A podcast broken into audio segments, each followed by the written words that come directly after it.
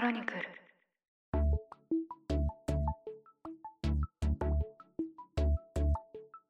ポッドキャスト総研。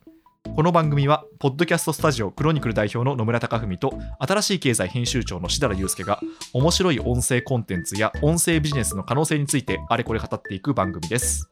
こんにちは野村貴文です。こんにちは、しだらゆうすけです。今回から始まりましたね、はい。ポッドキャスト総研という番組になりましたが。よ新番組です。ろしくお願いよろししますくお願いします。まあ、ちょっとどういった番組かというとですね、音声コンテンツに、はい。まあ、こうあれこれ関わっている我々2人がですね、うんあの普段はその音声コンテンツに関わっていると言ってもその音声そのものについて語ることってあんまりないんですよね。そうですね。うん。はい、なんですけど実はその、まあ、こうミーティングとか、はいはい。そういったこう雑談の場ではその音声コンテンツってどうなりますかねみたいな話を結構していまして、そうですね。まあ、せっかくなんでねそれをこうポッドキャストとして配信していこうっていう、まあ、ちょっとめたい企画ということなんですけど、でも、まさに、あの、もう数年間、僕も野村さんも、実はいろんはない。ポッドキャストやったりとか、音声コンテンツ配信してますけれども、はい、ざっとこう、今、ポッドキャストを見たところ、あまりこう、音声コンテンツについてあれこれ言うですね、はい、番組ってそんななかったんですよね。そうなんですよね。まあ、あの、少しありますけど、うん。あんまりないですよね。そう、あんまりなかったんで、そしたらまあはい。僕らが本当に会議とか、まあビジネスとしても会社としても、えっとやっているので、はい。で、これからあの、まさに音声コンテンツがより大きな、えっと時代を作ると僕ら信じてるところも実はあるので、はい。なんかその知見なんかを共有したりとかですね、りこの、これを聞いていただいている方と、えっと一緒に考えながらですね、なんか盛り上げていければなっていう番組をしたいなということで、はい。そんな感じでいきたいと思います。はい。なんでちょっと初回なんで、うんあの我々と音声コンテンツの関わりっていうところを最初自己紹介があったらお話をさせていただこうかなと思っているんですが、はいはいはい。まず私からはい、話をお願いしすると、ます。はい。今ですね、その最初に申し上げたポッドキャストスタジオクロニクルというですね、うんまあ一人会社なんですけど、そちらのですね代表をしておりまして、はい。で、あのいくつかこう自社であのポッドキャストを制作しているというような立場です。うん。で、えっと、最近というかこの2月に始まったのが News Connect という、まあ、ニュース番組ですとか、はあとはですね、あの、Amazon Audible さんに配信いくつか番組を配信してまして、 The Reading List っていう、まあ、読書系の番組とかですね。はいはいあとは、あの、しだらさんとやっている、はいみんなのメンタールームっていう番組とか、はい。はい。まあ、そういったものをやってるという立場ですね。うん。で、あと、えっと、実は自分がですね、こう、プロデューサーとして企画をするっていうところと、うん。あとはこう、出役をするっていうところの、まあ、両方の仕事をやっていまして、うんうんうん出役で言うと、あの TBS ラジオの展開図っていう番組で、はいあのニュースのコメンテーターを務めています。うんまあ、なんで結構ですね、あの割とこう、電波から、なんていうか配信まで、はいはいはい。そして出役から企画まで、うんあの割とこう音声コンテンツ業界にどっぷり使っているといったあの人間でして、うんで、ちょうどあの前職がニュースピックスというあの経済メディアにいたんですけど、まあ、その頃にあの音声の事業を立ち上げて、で、まあ、なんとかかんとか一生懸命こうビジネスとして成立させるように頑張っていたっていう、まあ、そのような人間です。ありがとうございます。い、や、まさにね、だからここまで音声やってたプロだと思って、僕もいろいろね、この放送マジで野村さんから学んでいこうと思ってるんですけれども。いやいやいや、まあ、ハードルはあんまり上げないでいただきたいんですけど。でも僕と野村さん自体がもともとニュースピックスさんに野村さんがいらっしゃった頃の共同プロジェクトとして、まあ、はいあの、それでもニュースピックスアカデミアっていうのをやってて、そこでまあ出会って、実はさっき今野村さんが紹介でいただいたように、えっと、はそこで、風呂敷畳みラジオっていうビジネス系のポッドキャストだったり、まあ、 Voicy でも今うん。配信してますけれども、メンタールームっていうのを放送することになって、まあ、はあの、僕らいろいろ音声コンテンツについてね、可能性はいろいろ探ってきたところもありますし、まあ、僕の方のバはい。ックボーンで言っても、実は新しい経済というですね、ブロックチェーン暗号資産、まあ、今で話題の Web3 領域のメディアを、えっ、と、もう3年ぐらい運営してるんですけれども、うん。実はそこで日々の、えー、と1日のニュース大体ブロックチェーン業界でもですね5件から10件ぐらい押さえとくべきニュースってあるんですよ、専門ニュース。がはい。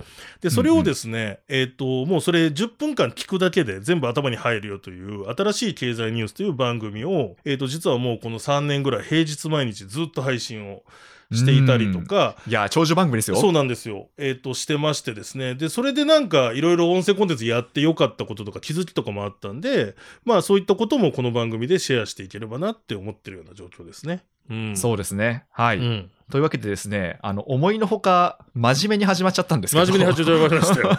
手探りですよね。手探りに真面目に。手探りですからね。はいはいはいそうそうそう。まあちょっとこの手探り感も初回ってことでぜひ許していただきたいなと思うんですけど、うんはい。あの、初回のテーマとしては、もう本当にこうど真ん中でいきたいなと思っていて、はいはい。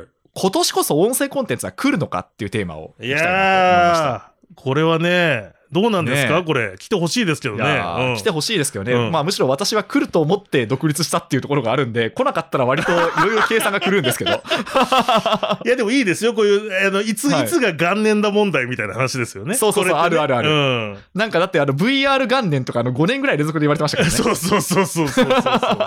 最近その VR がメタバースって言葉に変わって、ねで、メタバース元年みたいになってますし。そうなりましたけど、うんそうそうそう。まあ音声コンテンツ元年も多分もう数年間ずっと言われてんじゃないかまあなっていう、あの、感じが。そうですね。するんですけどで、海外の動きなんか見てもね、やっぱり市場規模も増えてはいますもんね。うんそうなんですよね。そうそうそう。で、やっぱりこう音声コンテンツって、あの市場自体はあのずっと伸びていて、はい。で、特にこうなんでしょうかね、あのアメリカうんで、はもう普通にスマホユーザーの、はいはいはい。もうその3割も4割ももう普通にポッドキャストを使ってるっていうような、うんまあなんかそんなようなあの規模感なんですよね。なるほどなるほど。うんはい。で、音声広告もあの普通に伸びていて、うん。で、まあ、それこそ、あの、ちょっとこのポッドキャスト総研でもどこかで取り上げるかもしれないんですけど、はい。まあ割とカリスマポッドキャスターがいっぱい出てるんですよ。はいはいはいはいはい。で、ちょっとこのポッドキャスト総研でも取り上げるかもしれないんですけど、うん例えば、ジョー・ローガンとか、うん。あの、まあ、最近ちょっと Spotify であの物議を醸してるんですけどね。はいはいはいはいはいはいはい。まあ、そういうですね、もう本当にこの喋りだけで、もうこうブレイクしてるような方もいらっしゃったりするんで、いや、そうですよ。で、さらはいになんかその、いわゆるニュースの一次ソースって何かっていう話があって、はい例え、ば、記者会見で話しました、うん。えっ、と、通信社に、えっ、と、文章がリークされましたとかいうのがい今までの一般的だったんですけど、うん野村さんうも海外ニュース見てるとお気づきだと思うんですけど、ここ数年であるポッドキャストに出て発言したっていうのが普通にニュースになってるんですよね。その、それはね、すごいそうなんですね、ありますよね。怒ってますよね。今。怒ってるってる。下手なテレビとかで言ったんじゃなくて、うんある、しかもそれも有名な誰々のポッドキャストで言ったみたいな、ジャック・ドーシーが話したみたいなことが、そうですよね。普通にそれ、れが世界の通信社がニュースにするっていうような時代にもなってきてるんで、まあうん。世界的にはその中で来てるなっていう雰囲気ありますよね。うん。そうなんですよね、うん。特にやっぱりこう VC の人と、はいはいはい。あの起業家の番組そういった組み合わせの番組っていくつかあるんですけどありますね。うん。まあ、そこでなんかそのポロッと言ったことが結構大事なことを言っててニュースになっちゃうみたいな。ありますね。ことっていうのがやっぱ続出してますうん。よね。うん。そう。という状況がやっぱりあるので、はい。あのちょっと前置きは長くなりましたけど、はい。まあ日本でも来るでしょうと言われていたのがまあここ数年ぐらいで、うんうん。まあ、ただ、その、なんでしょうかね、めちゃめちゃブレイクしてるわけでもないっていうのが、今のわ私の現状認識なんですよなるほど、なるほど、なるほど。はいうんうんうんうんで、いつかきっと、うんあの、ブレイクするんだろうなと。まあ、つまり、なんでしょうかね、今はどっちかというと、多分、アーリーアダプターの人が好んで聞いてるんですけど、なるほど。まあ、そうじゃなくて、もう普通に、なんでしょうかね、まあ、例えば、あの、実家のお父さん、お母さんとか想像していただければと思うんですけど、うんそういう人でも、もうなんか、ユ YouTube はきあの知ってるじゃないですか。確かにね、YouTube はそういう意味では、うん。あの、ブレイクはしてますよね。そのわ小学生から、よあの、大人まで、まあ見てる番組は違えぞ、やっぱりは YouTube 見るっていう一個のなんていうの？行動になってますからね。そうなってるんですけど、うんあの、ポッドキャストを、最近、面白いポッドキャストを聞いたよって、あの、実家のお父さんお母さんが言ってるイメージないじゃないですか。ないね。うん。ないですよね。もしくは実家のお父さんおとお母さんに、ポッドキャストをやってるねって言われることもないよね。そ絶の対ないですよね。親戚の人とかに、たあそうそうそうそう高文ポッドキャストやってんだってね、みたいな。うんまあないよね。それ言われたらめっちゃ恥ずかしいな、それ。でもさ、これ YouTube だったら結構あるのよ。YouTube 見てますとかさ、うんうんうんうん動画僕も別で YouTube もやったりするんですけど、はいはいはいやっぱりね、あの、ポッドキャストや、聞いてますのがね、言われづらいですよ。うん。うん。なんですよね。うん。そうそう。だからまあ、それで言うとまあ、ブレイク前夜だなっていう感じが思っていまして、うんで、ちょうどですね、あの、面白かったのが、この、オトナルさん。はいはいはい。あの、音声広告を手掛ける、あの、オトナルさんと、あと、朝日新聞社が共同で、うんあの、ポッドキャスト国内利用実態調査2021っていうのを、あの、公表してるんですよね。はいはいはいこれがちょうど、今年の2月に公表されたデータで、うんうんうんうん今の現在地を知る上で結構面白かったんで、はいはいはい。まあなんかいくつかこれ見ながら話をしていきたいなと思うんですけど、はいはいはい。それで言うと、はいえっと、今、そのポッドキャストを一体誰が聞いてるのか、どれくらいの割合で聞いてるのかっていうところで言うと、うんうんうんあの、1ヶ月に1回以上、ポッドキャストを聞くユーザーって、あの、スマホユーザー全体の14.4%らしいんですよね、日本だと。おー、なるほど。うんうんうん、で、この同じデータだと、うん世界はもう、えっと、44.8%。世界43カ国の平均で言うと。。うんうんあだから私が最初に言った3割とか4割っていうのは、まあ、そんな間違ってないですね、うんとしては。っうんうんうんうんて考えると、まあ、どうでしょうかね。もともと私、日本って、うんなんか一桁ぐらいのイメージだったんで、はいはいはいはいはい。それに比べるとやっぱじわじわ増えてんのかなと思ったんですよね。うんうんうん。で、あと、面白いのが、うん性別と年代はいはいはいはい。なんですけど、あの、20代、30代、40代、50代、60代で言うと、うん一番多いのが20代なんですよね。うーん結構若い印象ありますね。若いなっていう。うんで、20代が男女合計で、えはいはい全体の27.5%、ポッドキャストユーザーの。うんうんうんうんで、これって結構私すごいなと思っていて、うんうんうんあの、まあ、20代って母数少ないじゃないですか。そうね。単純にそもそもね。うんそう、そもそうもん母数が少なくて、うんで、えっと、スマホユーザー全体だと、一番ボリュームゾーンは40代なんですよ。うんうーん、なるほど。まあ、そんな感じしますよね。はいはいはいはいはい。まあ、あと、えっと、60代とかも、多分これはもう母数が多いからだと思うんですけど、うん結構いると。言うんだけど、えっと、ポッドキャストユーザーの場合は20代が一番多いっていう話うんで、なるほど。あ、そっか、思った以上に若い人に浸透してるのかもな、みたいな。ことは思ったんですよね。ある意味、将来的な意味で言うと、あの、うん。若い人が多いっていいことですよね。いいことですマーケットとしてはね。そう。んんん。で、あの、これ確か、えっと、産経新聞かなんかが、はいあの、一度枯れたコンテンツが蘇ってきたみたいな文脈で、はいはいはい。この音声ブームを報じていたんですけど、うんうんまあ、要はその、ポッドキャストってもう別に10 10年前、15年前、もうそれくらいからあるじゃないですか。いや、ありますありりますあります。そもそもね。でうんそれこそ、その TBS ラジオさんとか、うんまあ、いろんなラジオ局が、ポッドキャストでマネタイズしようとして、はい。で、あんまりうまくいかずに、こう撤退していった歴史があるんですよ、ありますね。当時はね、お金かかっちゃったしね、配信にサーバー代とか、ね。そうなんですよそう配信するのねそうなんですよ。うん今はね、あの、アンカーみたいな、すごい便利なまあ、サー配信ツールスというか、がありますけどクラウドがあるからね、安いけど。うん。そうそう。でも当時はやっぱりそのお金がかかっていて、うんで、なんか面白い、あの、インターネット上で音声が配信できて面白いっていう風になってたんだけど、うん一回やっぱこう、みんな幻滅しちゃってたと思うんですよ。。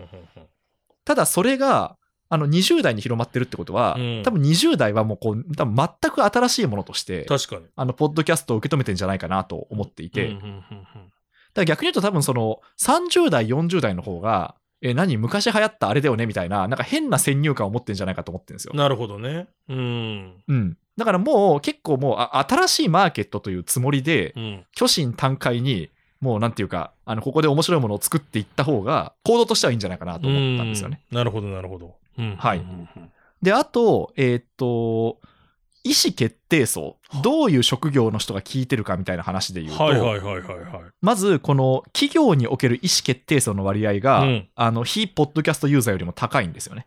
おー、なるほど。まあ、要はあれですね、あの、リテラシーが高いってことですうね。ーん。だからい、いわゆるひ意思決定層っていうのは役員だったり管理職ってことですよね。そうそうそうそういうことです、そういう会ことです社。で。うんうんうん。はい。で、そういう人たちが、あの、一般ユーザーに比べて、ポッドキャストユーザーの方が多いっていう話ですね。なるほど、なるほど。わ割合として。うんうんうんうんで、あと、まあ、えっと、非管理職であっても、あの、普通の一般ユーザーよりも、ポッドキャストユーザーの方がやっぱり多かったりするということで、まあ、なんでしょうかね。まあ、これもなんとなく想像できるんですけど、うんまあ、こう、アーリーなところから、アーリーアダプターのところから、まあ、今広がっていってる状況なのかなとは思うんですよね。で、あと同じくデータで、そのポッドキャストユーザーは非ユーザーよりも情報感度が高いとかですね。なるほど、なるほど。はい。で、あと地味に面白かったのうん。が、うんこの Spotify うんが、ポッドキャストを聞く方法でトップになっていて、いわゆるプラットフォーム。プラットフォームムどこを使ってるっていう。そうそうそうそううんうん。Apple Podcast が2位なんですよね。いやー、これすごいですね。そう、これ結構びっくりで、うん。まあちょっとその N イコール、どんだけかな？600ですね。N イコール600のサンプル。600か。うん。まあなんでちょっとひょっとしたらバイアスがかかってる可能性はあるんですけど、うんただまあ600だとしても、あ、Spotify がこんな1位になるんだっていうのは、ちょっと想像と違いましたね。だって圧倒的に Apple が強かったじゃないですか。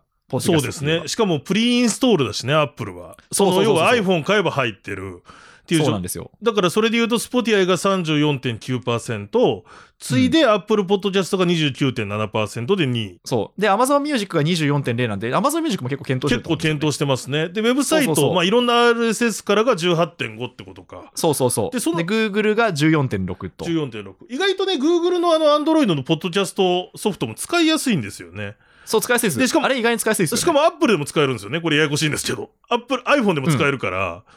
そうなんですよそうそうそう。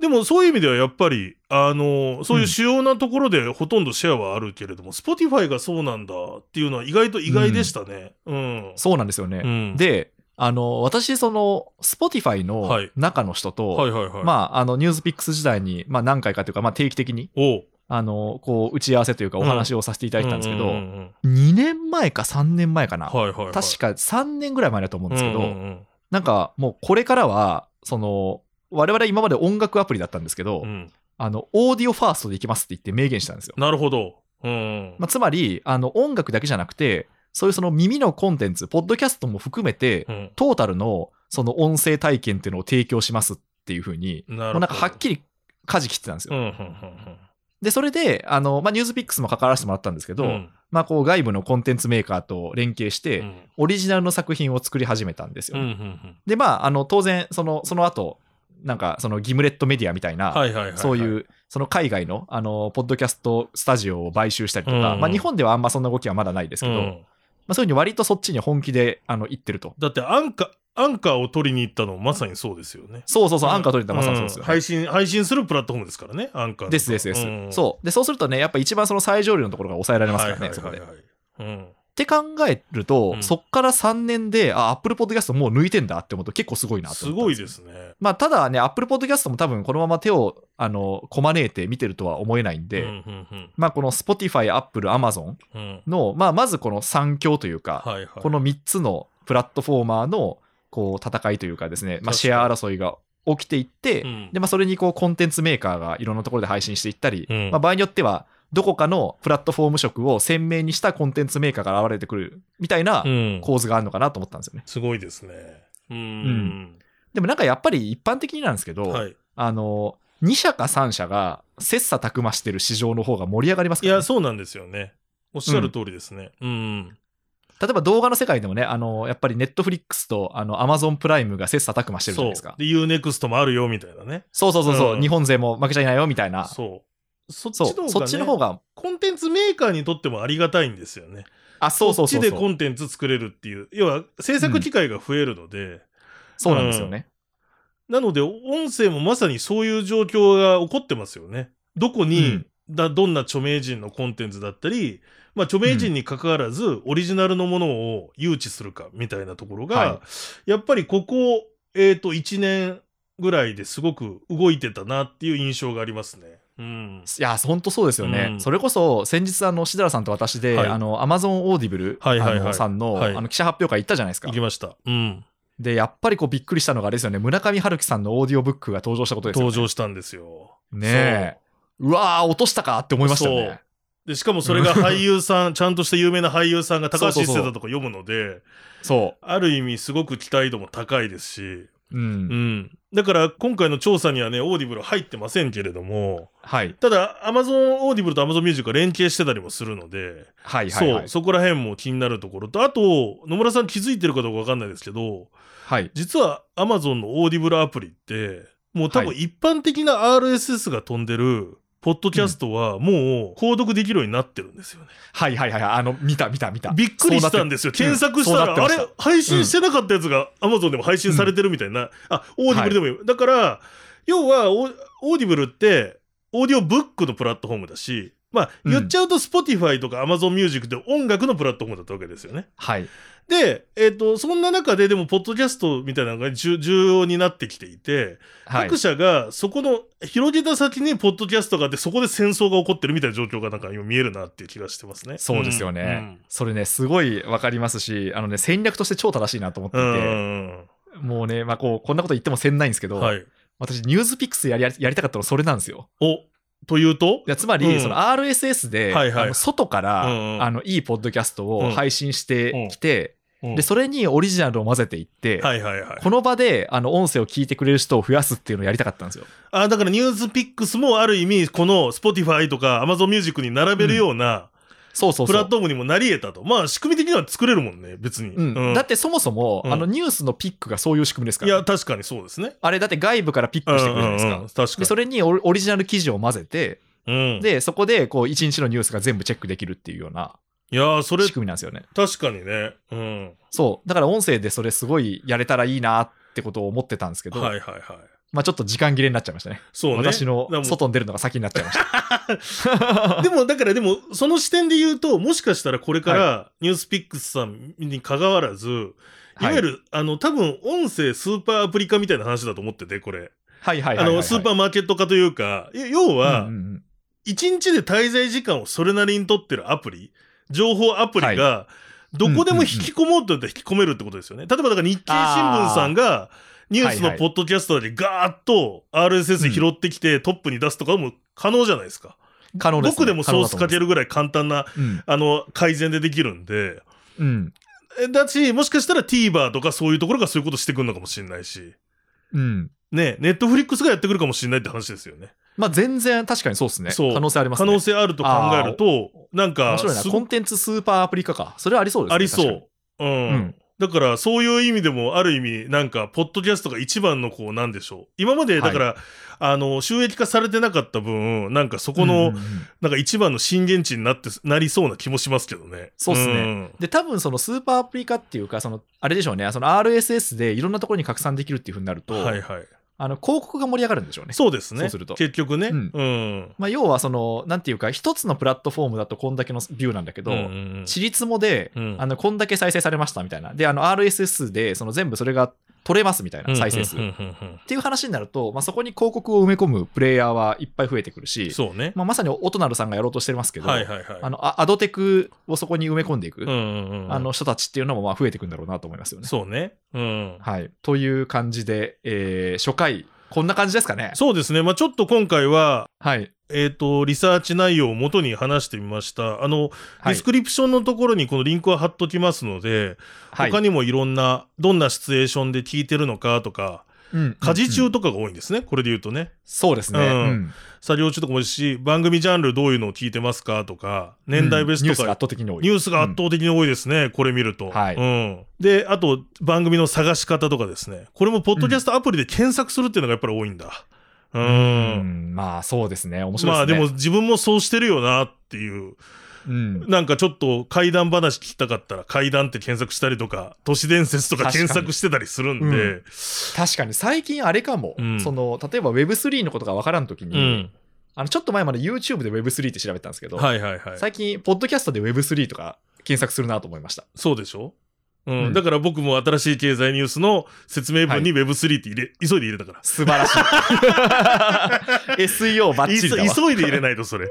はいはいはうんい。素晴らしいですね。NFT が出た時も NFT ですぐ入れたし。NFT って、でも、まさにそうなんですよ。僕も、あとは、例えばね、資本主義とかで入れて、うんうんうんうんあ、の、意外と面白くて、がっつり資本主義について話してる、そしたら、ら古典ラジオさんが引っかかりつつ、昔のとか引っかかったり、あと、はいはいはいはい大学講義の資本主義の話とかも引っかかったりとかして、意外とね、なんかね、面白いんですよ。そういう楽しみ方できるので、うんうんうんごめんなさい、また話が盛り上がっちゃいましたが、こんな感じでね、はいこの音声コンテンツについていろいろと僕と野村さんで話していこうかなという番組でございます。思いますので、はい。10分で終わらせると言っときながら、はい。初回20分超えましたね。まあちょっとね、自己紹介も含めなんで、あの、はいご容赦いただければと思うんですけれども。はい。そうですね。は。はいい。次回以降はもうちょっとサクサクいきたいと思いますので。はいというわけでお聞きいただきましてありがとうございました。ちなみにこの放送はですね、うんあの、私、我々、あの、しだら野村が、あの、ボイシーで風呂敷畳人ラジオという番組を配信していますが、はいそちらにも配信をしていきたいと思います。うん。で、ボイシーでは、あの、この音声コンテンツの話だけではなくてですね、キャリアや仕事術の話もしていますので、ぜひそちらも聞いていただけると嬉しいです。そして気に入っていただきましたらフォローいただければ嬉しいです。で、あとはですね、えーご案内続きなんですが、えー Amazon Music そして Audible で、この二人でみんなのメンタールームという番組をやっていますので、そちらもお聞きください。はい。それでぜひね、この番組聞いていただいた、えっ、と、リスナーの皆様ありがとうございました。ハッシュタグで、ポッドキャスト総研というこの番組タイトルですね。英語でポッドキャストと総研は漢字。こちらつけていただいて、ツイッターなどでツイートいただければ僕ら必ず見に行きます。でそちらにはい番組の感想だったり、逆に音声についてこういうこと話してほしいよとか、リサーチしてほしいよとか、そういうリクエストでも構いません。ぜひともお気軽にハッシュタグ、ポッドキャスト総研つけてですね、えっ、と、ツイートいただければと思います。はい。はい。では、次回もどうぞよろしくお願いいたします。ありがとうございます。